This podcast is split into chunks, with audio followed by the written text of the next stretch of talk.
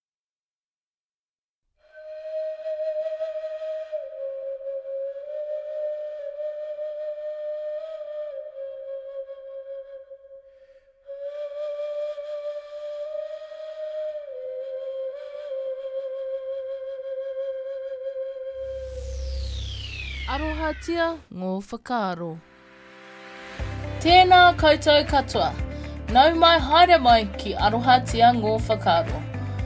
In episode 5 we touch base on alcohol bans on a marae, today we look at a tāne doing a karanga.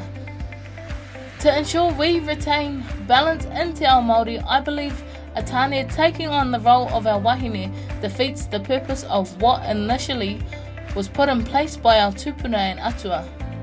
These duties of a wahine are duties only wahine can fulfill.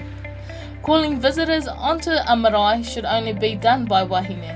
A lot of tapu is involved that only a wahine can fulfill, connecting both Te Ao Wairua and Te Ao kikokiko roles and responsibilities that our atua have put in place for a reason.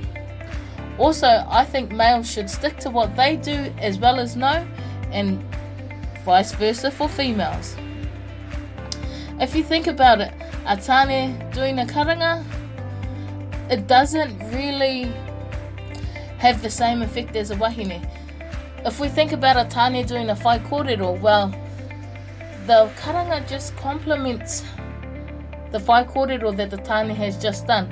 As well, it's being put in place by our atua and with the tapu that is involved with that role, it is quite hard for a male to I suppose sustain that that mana therefore waiho ngā karanga ki ngā wahine mā te tāne hei whaikōrero. Nei rā te mihi ki a koutou i hono mai ki Arohatia ngō whakaaro. Coming up in episode 7 we have my thoughts on a female doing a whaikōrero. Nā reira, e te hunga whakarongo, Mau tonu mai, mauri tū, mauri ora. Arohatia ngō whakaaro.